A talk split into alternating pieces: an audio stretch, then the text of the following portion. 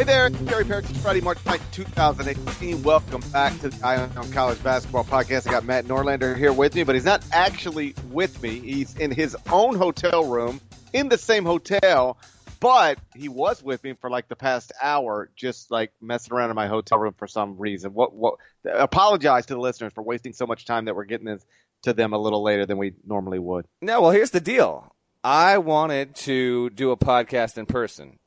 But given our audio setup, the let's talk, let's talk about this. Why? Why did that matter so much to you? Because using visual cues, one, I could you could not talk as long. I could simply interject. let's let's be real. That's that's a big reason. But also, never, never mind. I apologize. That actually makes sense. Yeah, uh, without a doubt. And you know, our our chemistry in person just ratchets up tenfold versus this telecommunicative thing that we've got going on here. But regardless, it's not happening. I'm seven floors up from you right now. You asked me not to name the hotel we are in.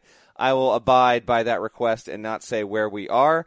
Uh, also, for the final four, I hope to see you this year. Uh, there is no guarantee of that, but I am going to be bringing the proper equipment that will allow for us to record podcasts in person and keep the same sound quality that's why this isn't an in person, in bed podcast, because ultimately we would have been using the microphone on my computer, and that's not quite at the level of this one. Parrish was uncomfortable with that. I understand.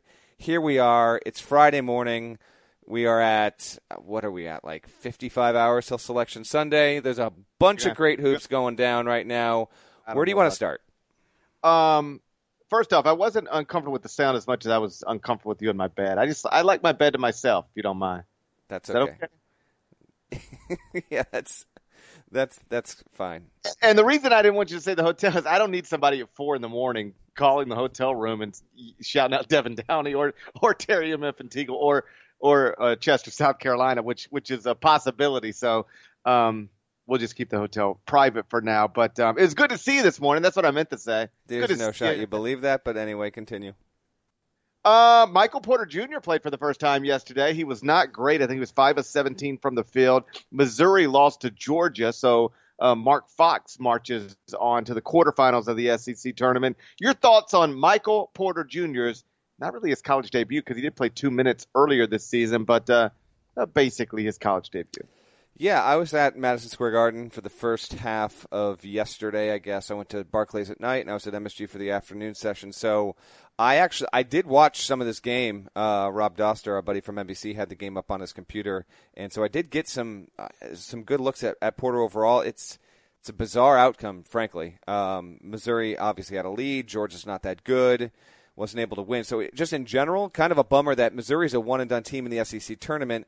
Uh, but Porter got some he got some good burn. Uh, scored 12 points and looked probably about what I would have expected him to look like, given that you know as much as you might want to practice and get shots up. You know, game time when you are removed three months essentially, three plus months from when you last played, uh, it's going to have an impact on your ability overall. So I think I think encouraging for Missouri fans that one they get to see him play, two he played 23 minutes, um, but. Will they go into the NCAA tournament and essentially get the same kind of performance out of Porter? Uh, he was 311 from the field. Maybe, maybe not. Um, but this could this could ultimately wind up being a situation where Mizzou gets Porter for two games, two losses. They're obviously going to be put in a situation where they're going to face a team similar to them. They won't be a massive underdog, I would not think. Um, but I could see it going that way, and then Porter's off and goes to the NBA, and his college career is just a whatever. But I like at least the fact that we're getting to see him, um, and it would be very fun if, if Mizzou was able to win a game or two and he showed up big time. But overall, just a little bit of a tease. But I still think it's worth it. I'll, I'll end with this. It was worth it for him to do this, and Cuonzo should not be getting any sort of criticism about why have you why did you put him on the floor now? Or why didn't why wasn't he on the floor a week ago when he could have gotten uh, the rust out in one or two games? Well uh, from what I understand that's not entirely Cuonzo's decision. If if it is it is at all. You know this is this is about Michael and his family and what they wanted to do there. So um, if people are thinking to they want to you know kill Cuonzo over this that's that's a bit misguided. Yeah I, I think it's it's fairly well known. Like Michael was going to play a after the doctors said he could, but b when he was comfortable and he and his family were comfortable doing it. By all accounts, that was the SEC tournament, and so. Um, you play him now, if only because you don't want his first game to be in the NCAA tournament. You can live to play another day. If you lose in the SEC tournament, they will. Um, that game yesterday was, I mean, you'd rather win it than lose it, but I mean, what does it really cost them? I don't know. They'll slip a line or two in the in the bracket, maybe, uh, but it, it's it's mostly inconsequential. Um, whereas if his first game back is in the NCAA tournament and he goes five of seventeen in that one, well, well now you got problems because you're going to lose and your season's over. So if you've got to get his first game out of the way, I guess I'd put it this way: if he's going to play at all, and you got to get his first game out of the way, then you get it out of the way in the SEC tournament. If the SEC tournament is the first time he said, "I'm ready to go," And so he looked about. I mean, I guess it'd be great if he was 12 or 17 from the field, went for 30, but that's that's not realistic. You know, he hasn't played in a long, long time, and so I'm with you. He looked about what I uh, looked about how I thought he would look, and I'd still take him with a top five pick probably. Like the idea that anybody would move off of him because of how he looked in a basketball game playing for the first time in months um, seems silly to me. And so now you hope that he comes back for the NCAA tournament, which he will, obviously, and um, and whatever first game issues that exist, wherever they are, that they're out of the way, and he starts to look closer to the guy you and I have watched for years play on the summer circuit, um, and looks less like a, a, guy who hasn't played in, in several months. Brendan Haywood, uh, my colleague at, at CBS Sports uh, and CBS Sports Network, uh, made a good point I thought on air the other night that the SEC tournament, and I understand that, um, like this is when he could come back. He said, "I'm ready to go," and the next game was the first game in the SEC tournament, so whatever. But Brendan said in the NBA, you you could go look at all 30 teams, talk to every trainer in the NBA, and none of them would say, if you haven't played since November and you're coming back in March, that you would play on consecutive days. Uh, days. Like even Isaiah Thomas when he came back earlier this season for Cleveland he didn't. He wasn't playing back to backs, and so Brendan was like, "I don't understand bringing him back for the SEC tournament because if you win on Thursday, you play on Friday. Is he really going to go months without playing and then play on Thursday, Friday, Saturday, maybe Sunday? Like no trainer would sign up and uh, apparently Missouri was headed down that path.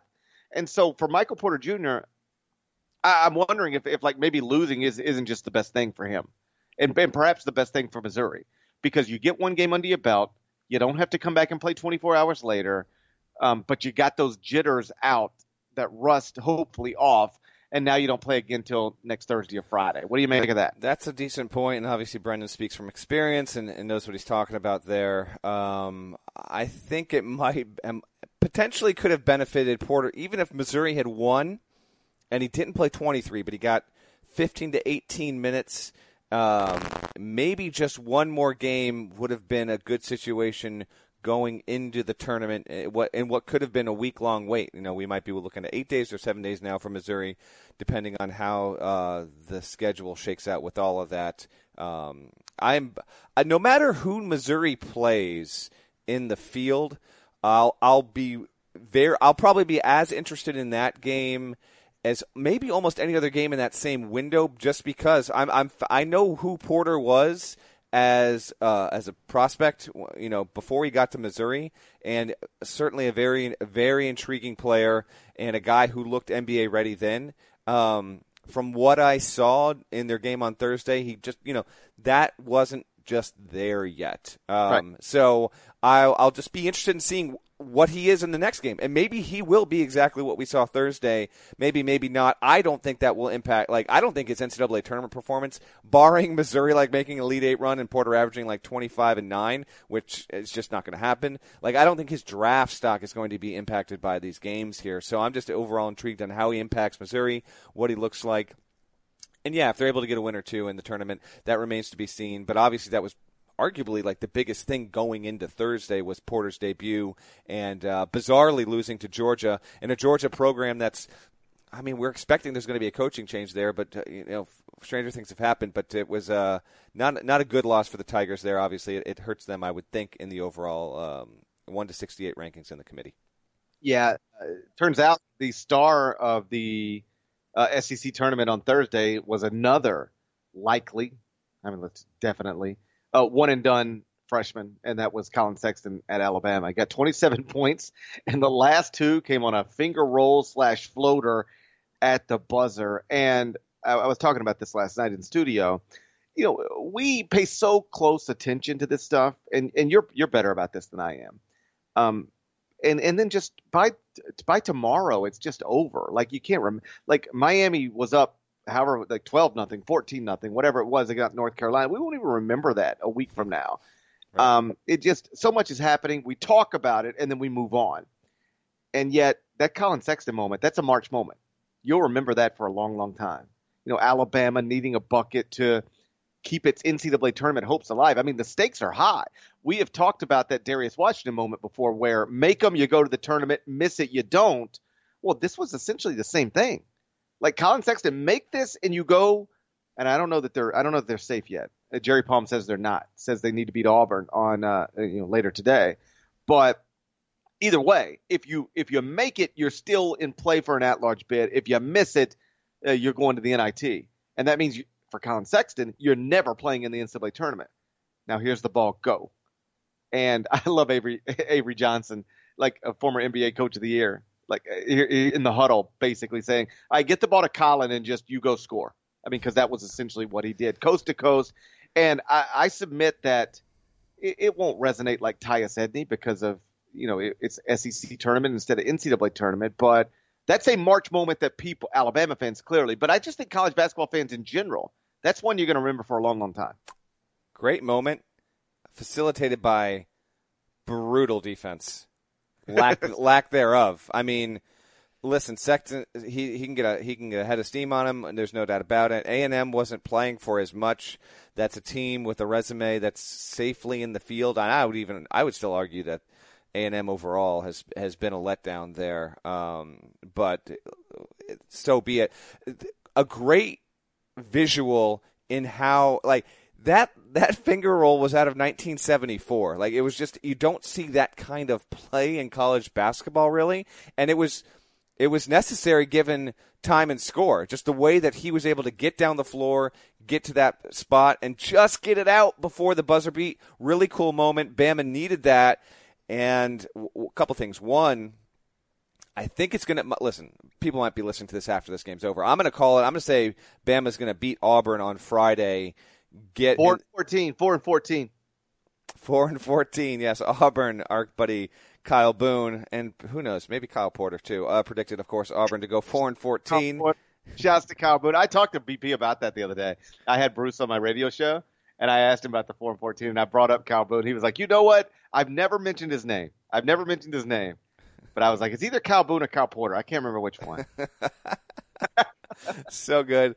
Um, I, I I think Bama's gonna. I'm just going to pick Bama to win, and, and in doing that, they will be in the field. And uh, beating Auburn would be good enough to vault them in. At that point, they'd be 19 and 14, and if they were to lose their next game, they'd be 19 and 15. But overall, they're going to have enough quadrant one performance, I think, to validate getting them in.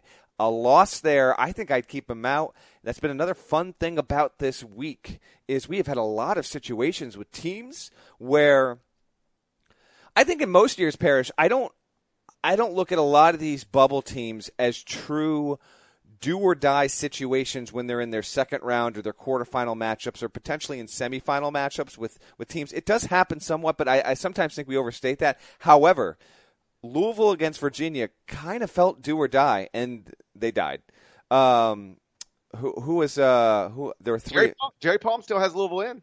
Man, but they might be in. They might be in. Oh, but but I guess the better way I would put this is there were teams that were facing such big opponents that a win, I think, would have had to have locked them in. Notre Dame beating Duke, I think, would have cemented the Irish in the field. Didn't get it done. Louisville, obviously, didn't get it done. There's one more that I'm blanking on here. There's another team, and I can't remember who it was. Um, but regardless of that, you kind of got that again a little bit with Alabama and Auburn. Um, and – I love this week. You're so right in that a lot of like the Miami thing. Like, first of all, I want to know the success rate of a team that starts a game Oh, 14 and 0. I think I know the other one you're thinking of. What? Oklahoma State, Kansas. Yes, that is the other one. Yes. And and by the way, like I don't know if Oklahoma State's going to get in, but I will tell you this: if they don't get in, it'll be it'll be the non-conference schedule, the loss total for them, which is fine. But they will, if they do not get in, there are going to be teams that got in that will have two or three fewer good wins as them, Right. at least, and that'll be a discussion perhaps we can save for Selection Sunday. Um, for, for what it's worth, uh, just on this real quick, Mhm. um, you know, we had Jerry Palm in studio with us last night. He'll be in studio with us the rest of this week and um, through Sunday. And he has Oklahoma State out, which has been a big talking point in studio because Wally Szczerbiak loves Oklahoma State. He's like, the idea that they wouldn't be in is ridiculous. And Jerry points out that no team with Oklahoma State's type of resume, bunch of good wins, but RPI in the 80s, whole bunch of losses, uh, clearly capable of beating good teams, but whole bunch of losses, RPI in the 80s, has never gotten in. No team like Oklahoma State has never received an at-large bid. As recently as last season, I think this is what he said. Syracuse had a very similar resume. Good wins, RP on the 80s, a whole bunch of losses, did not get in. And and so Jerry is like Oklahoma State's out, if only because nobody like Oklahoma State has ever received an at-large bid to the NCAA tournament. Yeah, and I, we can I can divert from my thought for a quick second to respond to that because it's a good point here. I have spoke with the chair of the committee, Bruce Rasmussen, a, a few times this season, and on two occasions he has brought up simply the the top seventy five cutoff for um, for quadrant one as it pertains to uh, to home victories. And that 75 is important because 74 is the record for the lowest RPI of any team to ever make the field, I believe, unless that changed in the past two or three years, but I'm almost positive that remains it with New Mexico, I believe, still has that record. Um, and so, while the committee will never say that it looks at RPI as a determining factor, I have to believe that being in the 80s for Oklahoma State is going to be a detriment to that team.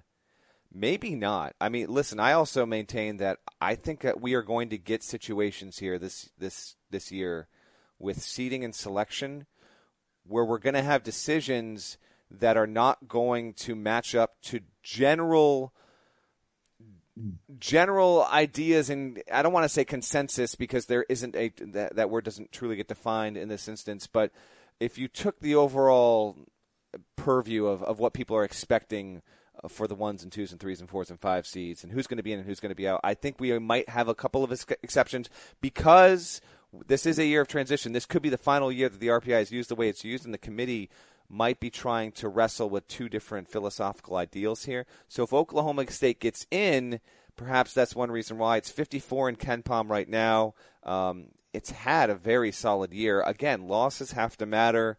There's no doubt about it. They've got 14 of them, but they might be able to knock it in at 19 and 14. Alabama, on the other hand, might get in at 19 and 15.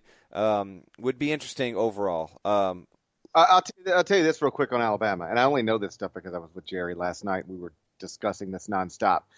Um, no team, according to Jerry Palm, has ever made the NCAA tournament as an at-large, only being three games above 500.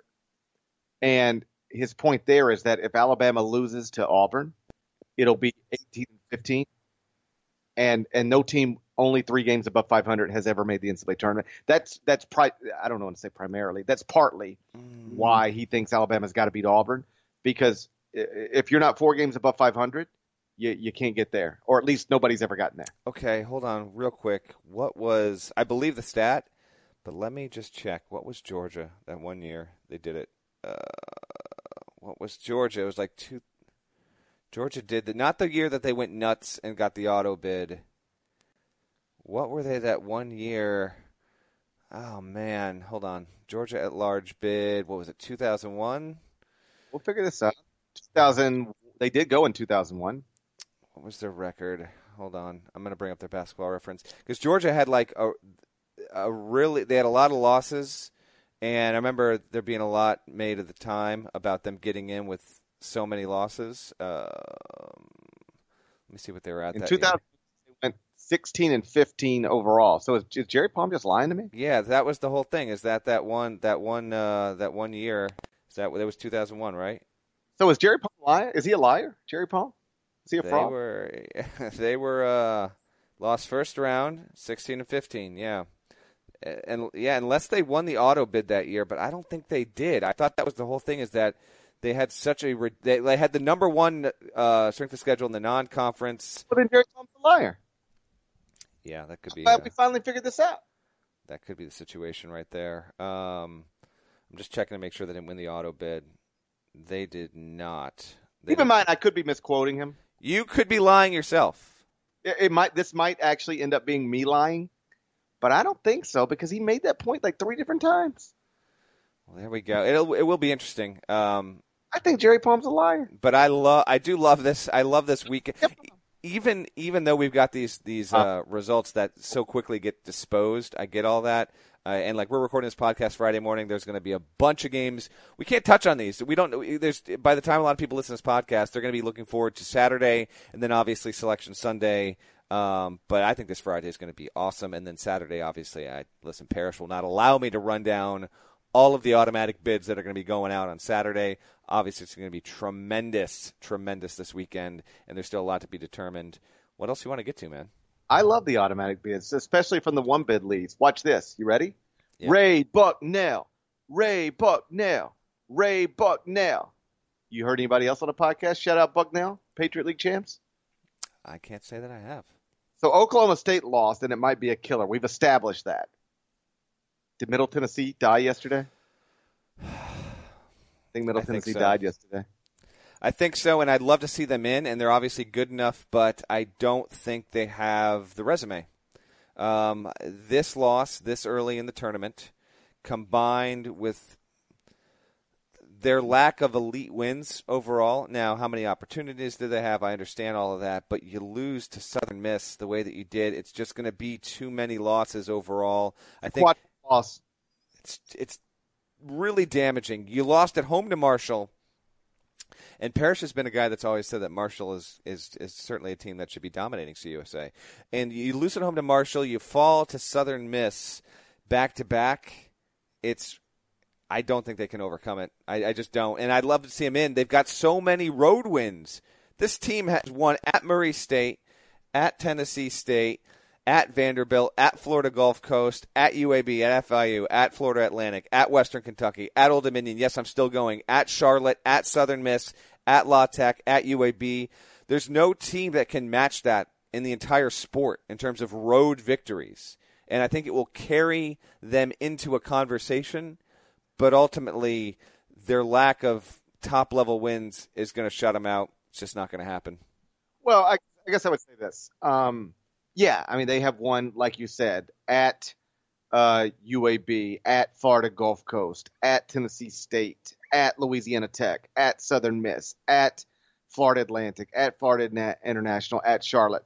Here's the thing, though, when people start citing things like that, I mean it's true. And so if I'm arguing on behalf of Middle Tennessee, I I, sh- I frame the argument however I need to frame the argument.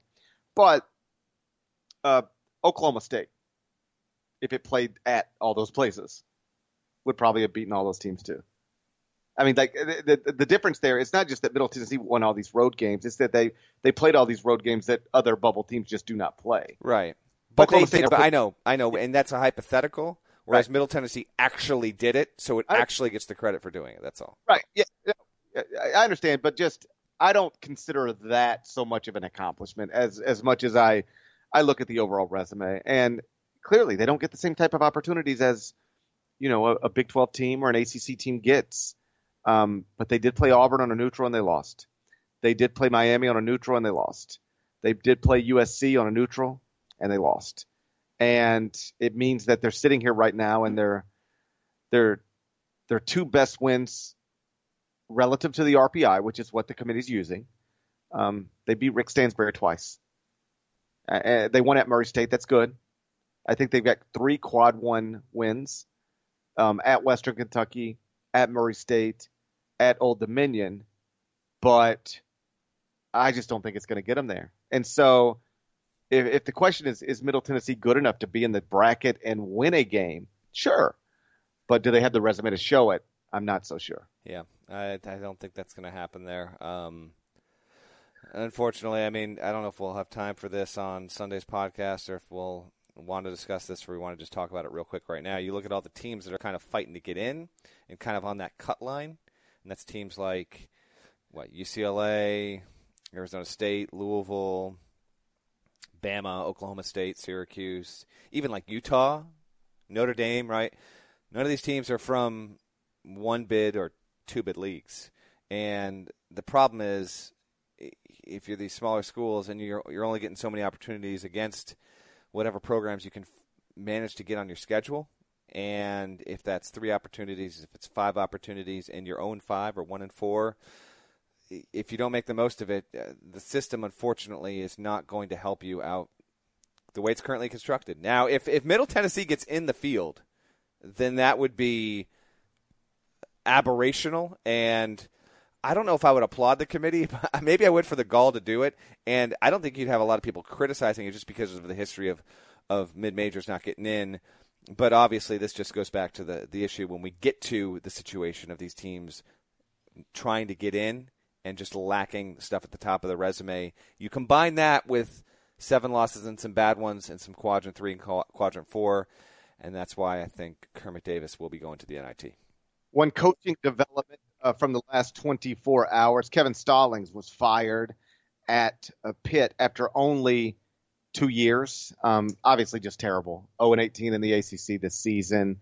Um, lost in the first game of the ACC tournament. So 0 and 19 against ACC teams uh, this season. They had to make a change, even if it's costly, unless they can figure out a way of firing for cause, which I doubt they will, even if they try. Um, you know, he's, he's owed in excess of $9 million. And yet you, you got to do it because where is that program going? And it's just a reminder that this is the same school, different AD, different AD, but the same school that, you know, lowered Jamie Dixon's buyout so that he could go to TCU. And though I hated that, I still get pushback from some Pitt fans who like will not accept reality.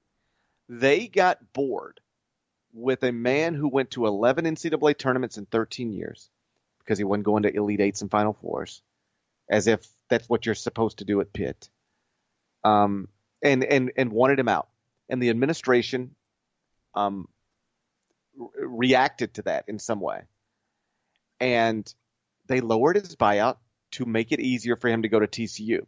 And while some TCU fans, I mean, some Pitt fans have have said he was going to TCU no matter what, here, here's where your your argument falls apart. Uh, let, let me first say this: he might have been going to TCU no matter what, because you know Jamie's got ears. You know he's got Google.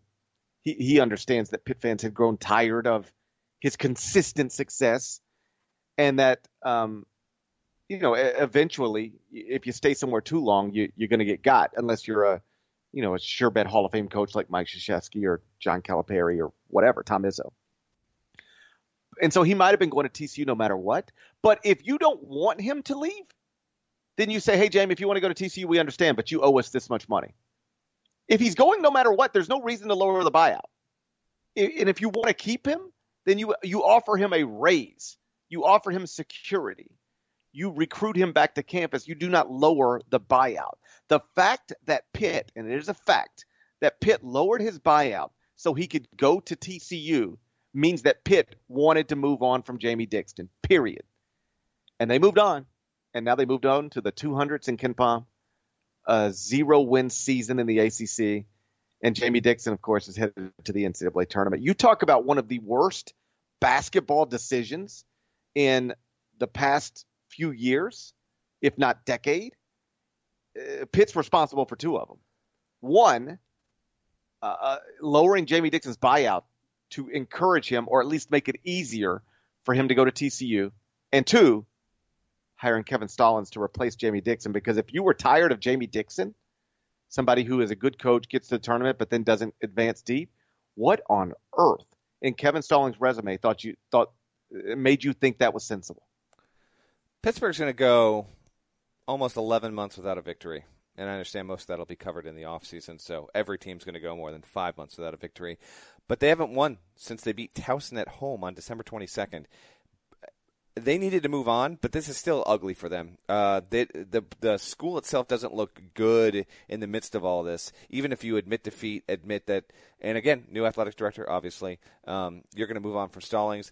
That that contract, that buyout is brutal. Um, I was talking last night with uh, with some some media members, and we were saying, you know, is Pitt a top forty job in college basketball? I don't think it is. Like maybe top fifty at this point. and I'm not just taking into account the mess that happened with Stallings. I'm the league that, that they're in is tougher now. It's not a top eight job in that league. You cannot make the argument at, at any point. It might not even be top ten. Honestly, it's fringe top ten overall, and what kind of candidate can they get? Will they get? How much money will they have to pay such a candidate? Will that affect the recruiting pool? There was a report out there that uh, that Pitt's athletic director might have been interviewing Chris Gent. Uh, from what I'm hearing, I don't know if that's necessarily a likelihood. Um, I don't know. We'll see who they are able to get, uh, and obviously, as the tournament uh, goes on and teams get eliminated, we'll have a better idea, I guess, overall. But this is a dynamite situation blow everything up, hope that you can get the right kind of coach and rebuild something to the point where you are, you know, hopefully in the NCAA tournament picture by 2021. 2020, if you get the absolute right coach on fire, no doubt about it. But it is, uh, it is disastrous, and they, they definitely really, really screwed this up. And they, they are making the right decision. It's really expensive, but no one thought Stallings was a good hire. No one was you know, knocking down on Vanderbilt's door to get Kevin Stallings to run their program. Uh, he was supposed to get fired at Vanderbilt. This so they had to move on, but it's it's been a disaster for Pitt. This is this is uh, on the level with college football and college basketball. I know Tennessee's gone through some stuff, uh, but this thing at Pitt, man, it's uh, and I know those Pitt fans are are really just they just want some sort of consistency and a coach that they can embrace that brings some excitement to them. And your points about Dixon are totally valid, 100% on the mark. Let's see who they can get. I don't know. It, they, you mess this next hire up though.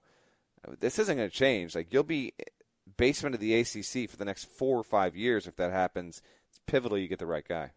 I um, was at Pitt a few years ago, and when Pitt was rocking, like when Jamie had rocking, it had one of the best student sections, like one of the best atmospheres you could have in college basketball. I mean, it was terrific.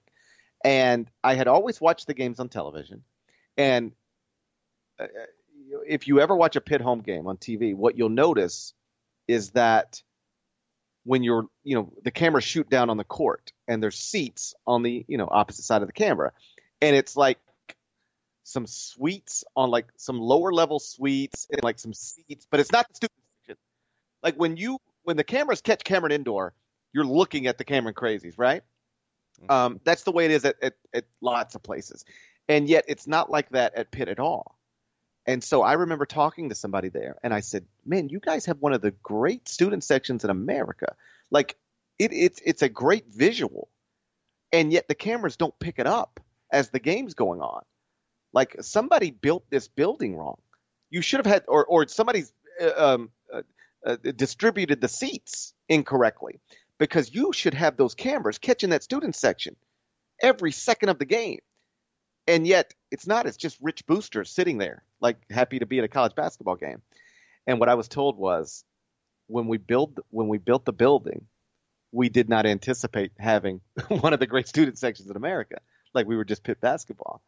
And so we were hiding the students from the cameras Hmm. And and that's how much Jamie flipped it. Started with Ben Howland, of course, but but Jamie flipped it into oh like they went from hiding the students from the ca- from the cameras to having one of the great student sections in America, and to and to lose focus of that and recognize that the guy who did that for you has still gone to 11 tournaments in 13 years. I understand that he didn't go to a Final Four, and I understand that it had slipped a little bit in recent years, but and and the conference move had something to do with that, I would assume.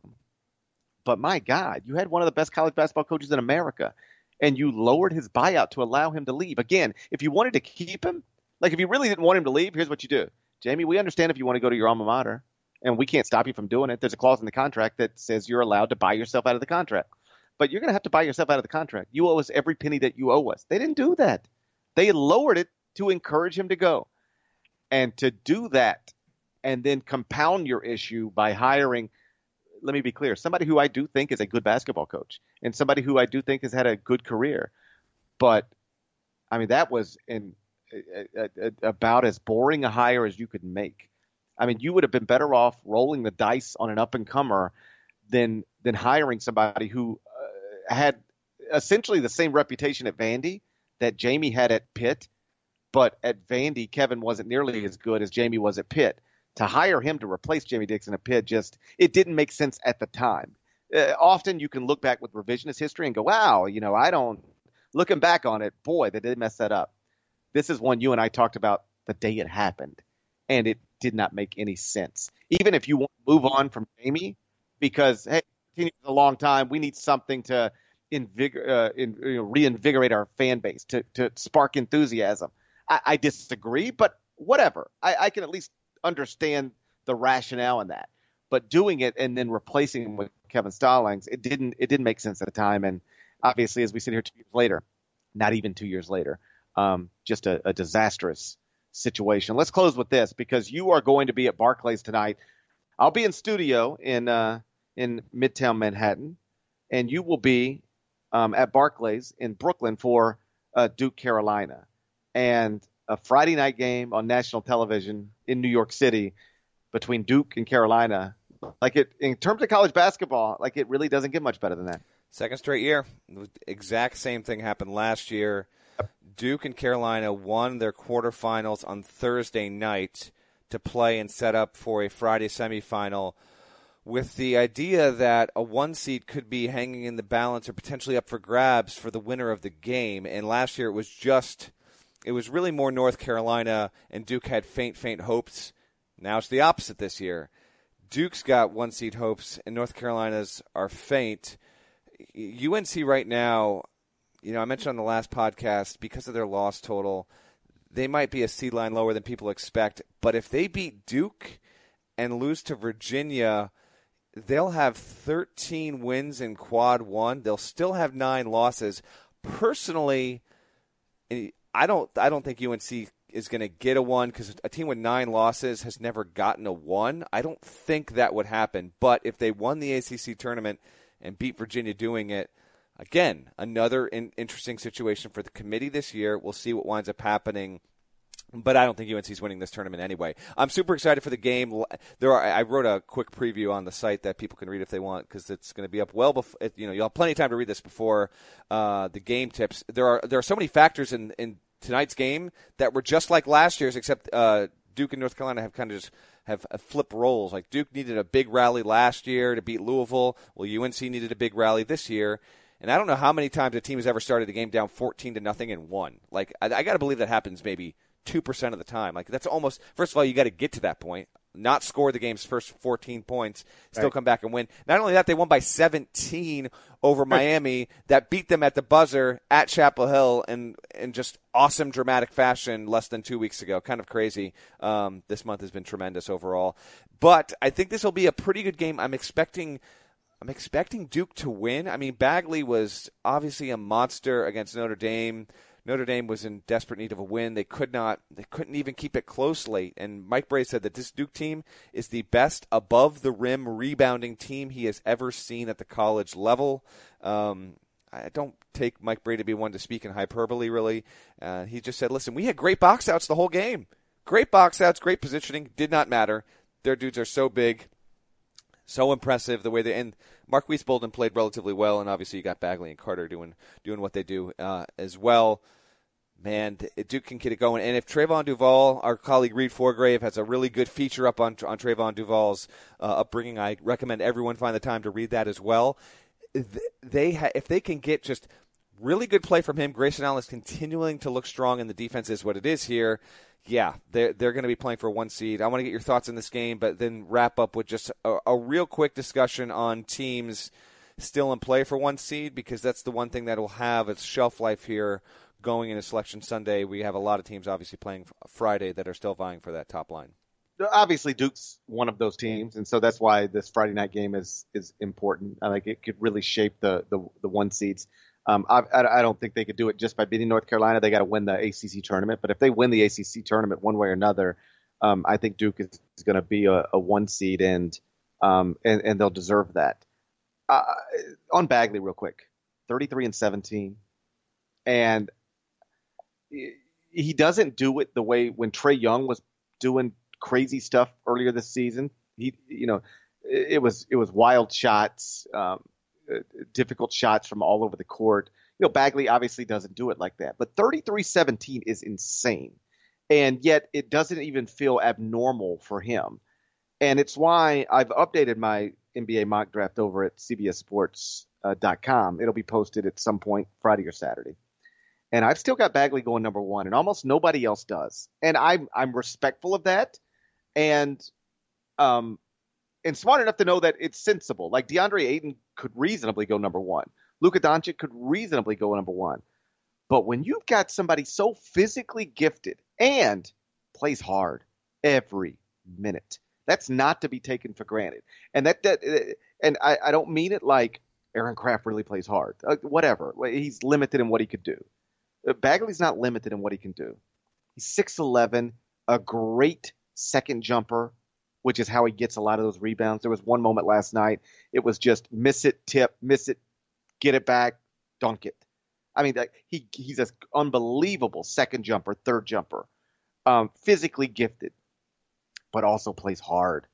And when you give me the most talented guy on the court, who also plays as hard as anybody else on the court, that is a great combination. The NBA is filled with guys who are uniquely gifted, but just don't have the motor that makes them go nonstop all the time. Bagley's got that. And um, man, I just don't see any way, barring injury, he's not a really, really high level NBA player because, again, physical gifts are there, natural gifts are there, and he plays hard every possession. Is that like? Do you disagree with any of that? I, I mean, I, not, not, yeah, not necessarily with you might say, I think DeAndre Ayton should be the number one pick. I hear you. I understand. But man, you give me somebody as gifted as Bagley, who like he was two or three from beyond the arc. So six eleven can step away from the basket, awesome around the rim, plays hard every possession. Like, give me that guy. Yeah, I hear you. And uh, listen, our buddy Jonathan Givony had a mock draft a few weeks ago that had Bagley going fifth, and I saw that and I thought, you know, I understand these mock drafts. You got to keep it fresh, like monthly throughout the season. I just don't understand a situation in which he would drop to five, like at all. Um, I don't either. And let me say this, and I think Jonathan's the best at this stuff. Like he really, like you know, he's in. Um, dude uh, works it. He's he's in Eastern Europe. He, dude, dude he is yeah, legit like, when it comes to that. Yes, I think Jonathan Jonathan's the best at this, but I mean, there is no scenario under which I'm taking four dudes before I take Marvin Bagley. I hear you. And the thing is, like you say, say how much how consistently he plays. He is still able to make this stuff look easy. Like yes. it is it is freaky to watch him do that. Overall, this is just listen. I, I'm looking forward to seeing him go against Carolina again.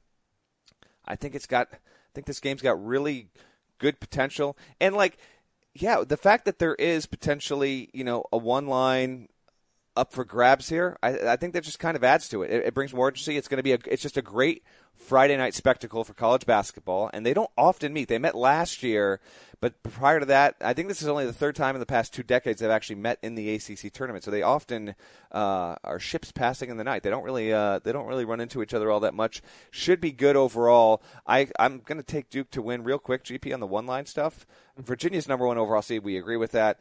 Yes. And then I still think there's movement here.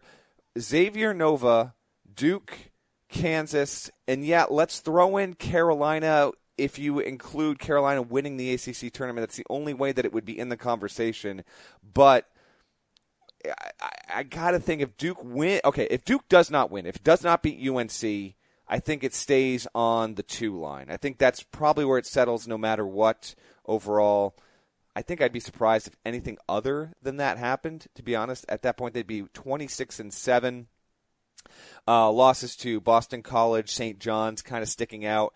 Um, I still think they'd have a solid enough resume overall that they they wouldn't really drop from that. But if they beat Carolina, I think they'll have a, a shot here. Now Kansas is interesting because they don't have Azubuike. And will the committee, if they lose, if they don't win the Big 12 tournament, and the committee has them on a one right now, like let's just, just say the committee's got them on the one line right now. Mm-hmm. Palm's had them on, on the one line for a while. Uh, obviously, a lot of people have.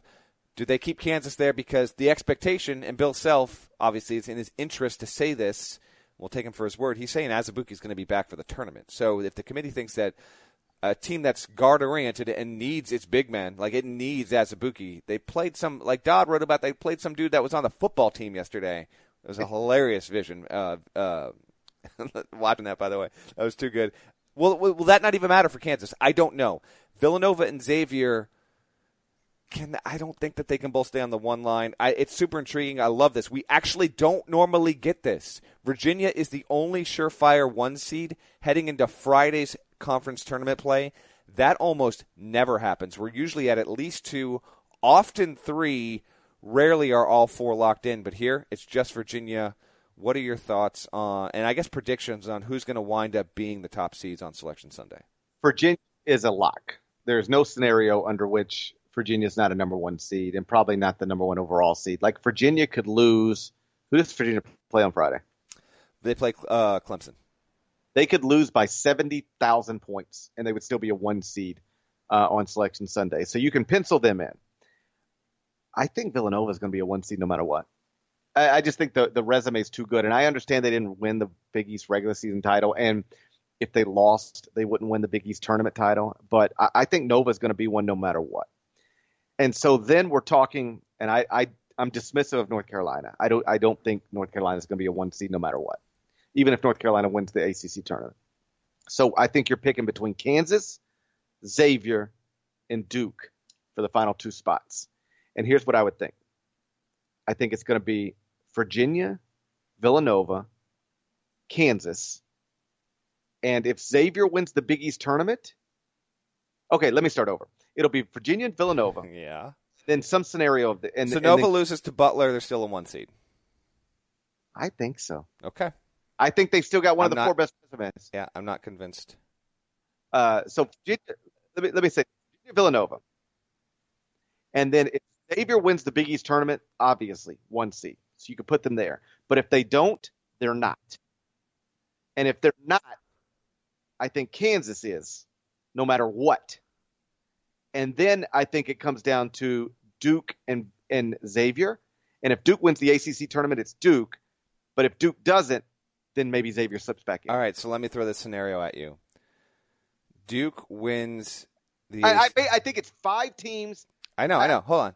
There's only five in contention, and it's basically. I'll just leave it at that. There's five teams uh, working for, for four spots, and and and Virginia's already got one of them. Yeah, I'm with you on that. Uh, Carolina's loss total should should matter.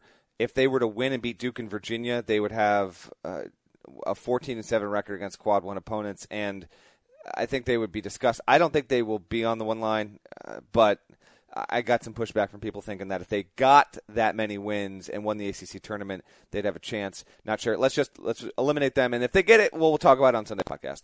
But okay, Parrish. Hmm. All right, what happens? What is your what is your prediction? Xavier and Duke win their conference tournaments Kansas and Villanova don't. Who are you, who are your four one seeds if that happens? Xavier and Duke win the tournaments. Yes. Okay. Well, then I'm going to go Virginia, and then there's no way to keep Xavier out. Okay. So Virginia, Virginia, Xavier, Kansas doesn't win. You say correct. Kansas does not win. Duke does not win. Duke wins. Okay, Duke wins. Duke's in. So Kansas so goes to the two line. So now I've got I'm picking between Kansas and Villanova. Yeah. I mean, I think it's a total coin flip. Let's I mean, bring up those resumes real quick right now. Hold on, let me bring up those resumes. Um, all right, so Kansas. Who's Kansas playing Friday? Let's look at this. Between Kansas and Villanova. I'm going to bring up their numbers. All right, so Villanova has Butler. Right now, Villanova has one quad three loss they are nine and three against Quad One. Um, number two in RPI. This is Villanova. Number two in RPI. Number two in KPI, number three in strength of record. Those are results based metrics. Predictive, Villanova is one in BPI, two in POM, one in SAG. That is tremendous. Uh, undefeated in, in Group Two in Quadrant Two, seven and zero. Uh, their only Quad Three loss was the home one to St. John's, and they only have four games against Quad Four. Kansas, six in RPI, three in KPI, nine in strength of record. I'll remind people that Villanova is three in strength of record. Predictive, they aren't as big on on Kansas as they are Nova. Kansas is nine in BPI. Are they twelve in Pomeroy right now? Hold on. They're they're down there. They are. They are. They are twelfth at KenPom, and they are seven. Uh, and they are uh, and seventh SAG. They also have a quad three loss, Oklahoma State. They also have only played four games against quad four. They have three losses against quad two.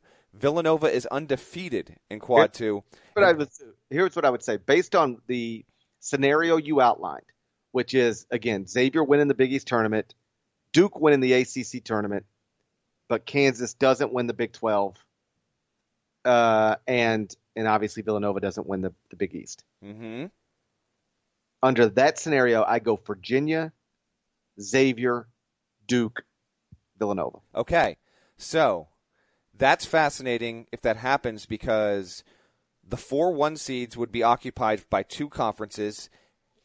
If there's anyone out there listening that is able, I'm not going to have time to look. I would be, I would be interested to know if that's ever happened. If all one seeds were only from two leagues, I don't know if that's ever happened or not. And not only would that be the case if that happened, you would have the champion of the unquestionably best conference in America not getting a one seed if that happened. Now, the committee will not discuss that, like, because it's just not, it's not something that's that's what they're on their criteria list. It's just not, it's not going to factor in at all. But it will remain a fact. Kansas won the Big Twelve outright, and it would not be a one seed in that situation. By the way, right now Kansas is 11-3 against Quad One.